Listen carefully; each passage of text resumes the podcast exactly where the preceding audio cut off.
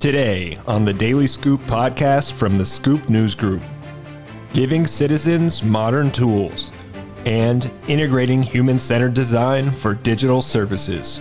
It's Thursday, May 18th, 2023. Welcome to the Daily Scoop podcast, where you'll hear the latest news and trends facing government leaders. I'm the host of the Daily Scoop podcast, Billy Mitchell. Here's what's happening now. The Pentagon's Joint All Domain Command and Control effort is beginning a new chapter. JADC 2 is now being called CJADC 2 by the Defense Department, with an added emphasis on the combined partner integration. The department wants to better work with partners to integrate capabilities and reference architectures for a totally combined coalition force. A bill to overhaul agency software purchasing is making progress on Capitol Hill. The Strengthening Agency Management and Oversight of Software Assets, also known as the SAMOSA Act, is moving to the Senate floor to be debated by lawmakers. The bill would mandate the consolidation of federal software licenses and compel agencies to take a more transparent approach to software purchasing. You can read more about these stories and more at fedscoop.com. The UiPath Together Public Sector Summit is now just a few days away. Don't miss the chance to learn more from government, IT, and industry leaders about how they're leveraging automation for mission impact. It's a great lineup featuring CISA CIO Bob Costello, IRS CFO Teresa Hunter, and Air Force's Venice Goodwine. You can register now at fedscoop.com slash attend. The Department of Agriculture has a vast array of customers from farmers to families. USDA is working to personalize content and experiences across multiple channels. Simchah Suvekye-Bogin is Chief Customer Experience Officer in USDA's Office of CX. In this conversation with my Scoop News Group colleague Wyatt Kash, she explains how her organization is improving customer experience and best practices they've learned along the way. Government, and especially at the Department of Agriculture, we have such a vast array of various types of customers from researchers to farmers to uh, children, their families. Um, so, really, it's the challenge is always kind of getting to know uh, our customers in a much more deeper level, getting to really understand what their barriers are to accessing our services. Uh, maybe it's uh, just discovering that our services exist. Um, so, really, with a lot of that work, um, we really try to integrate where are opportunities that we can do uh, things like human centered design? Where can we have our researchers uh, come to the field? Where can we listen more um, intentionally so that when we do design, you know, what channels we think would better suit those customers, that we're giving them a lot of opportunities, especially when you think about contact centers. You know, we look at all the different channels we could offer, um, whether it's on the ground, you know, what are the in service, uh, in person services that we can offer as well. So, really, it's just getting to know our customers on a much deeper level um, and then designing our services around them.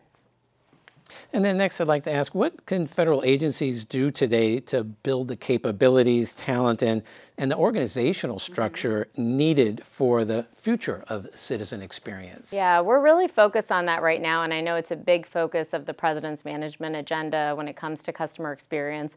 We're really focused on uh, discussing talent. We're in the very early stages of looking at different opportunities to get customer experience practitioners, strategists, designers, researchers, these kinds of uh, positions into the field of government um, much more intentionally. So we're working with different agencies and looking at various opportunities and vehicles to bring that talent in to government um, because we think eventually building in this type of talent with our uh, current programs and services will really enrich the learning opportunity when it comes to getting to know your customer.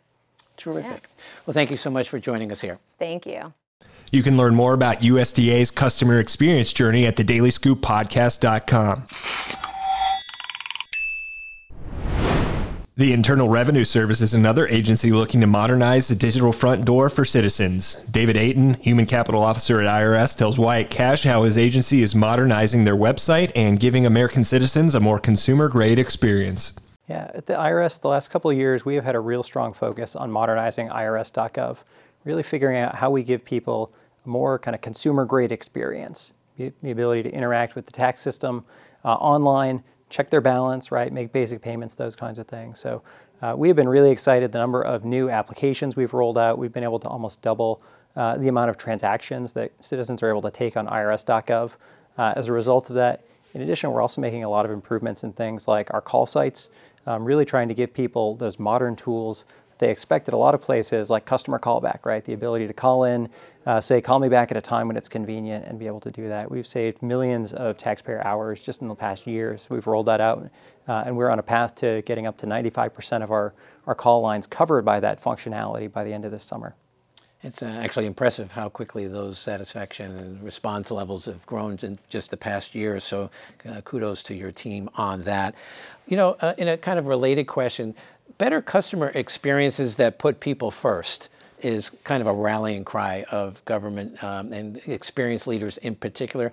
Uh, how do you relate that mantra to the agency and actually fulfilling its overall mission? Yeah, yeah ultimately, the IRS is uh, one of the, the most known federal agencies out there, right? I mean, we have pretty much almost every citizen or every family interacts with the IRS on basically an annual basis.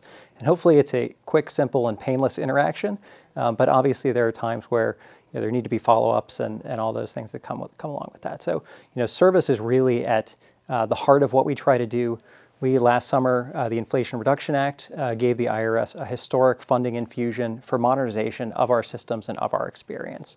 And so, at the core of that, you know, we have recognized that we want to make sure that we have a culture where every single employee at the IRS really embraces and understands their role in providing you know, the kind of high quality, uh, excellent customer service that American citizens uh, across the country really expect. And so that's something that we're really trying to bake into the organizational culture uh, from ground up. So whether you're somebody who uh, interacts uh, on the front end, providing service to taxpayers, whether you're somebody who uh, is involved kind of later in the process, um, who's you know answering correspondence that, that a taxpayer may have questions about, or whether you're an HR specialist or an IT specialist developing the systems, everybody is really thinking about at the end of the day, how is their job relating to providing a better experience for our citizens? Well, fantastic. Uh, David Aten, thank you so much for joining us here at the Adobe Government Forum. Great to be here. Thanks for having me. The Daily Scoop podcast is available on all podcast platforms. If you've already rated the podcast on your platform of choice, thanks so much. High ratings and good reviews of the show help more people to find it. The Daily Scoop podcast is a production of the Scoop News Group in Washington, D.C. James Mahoney and Carlin Fisher help put the show together, and the entire Scoop News Group team contributes.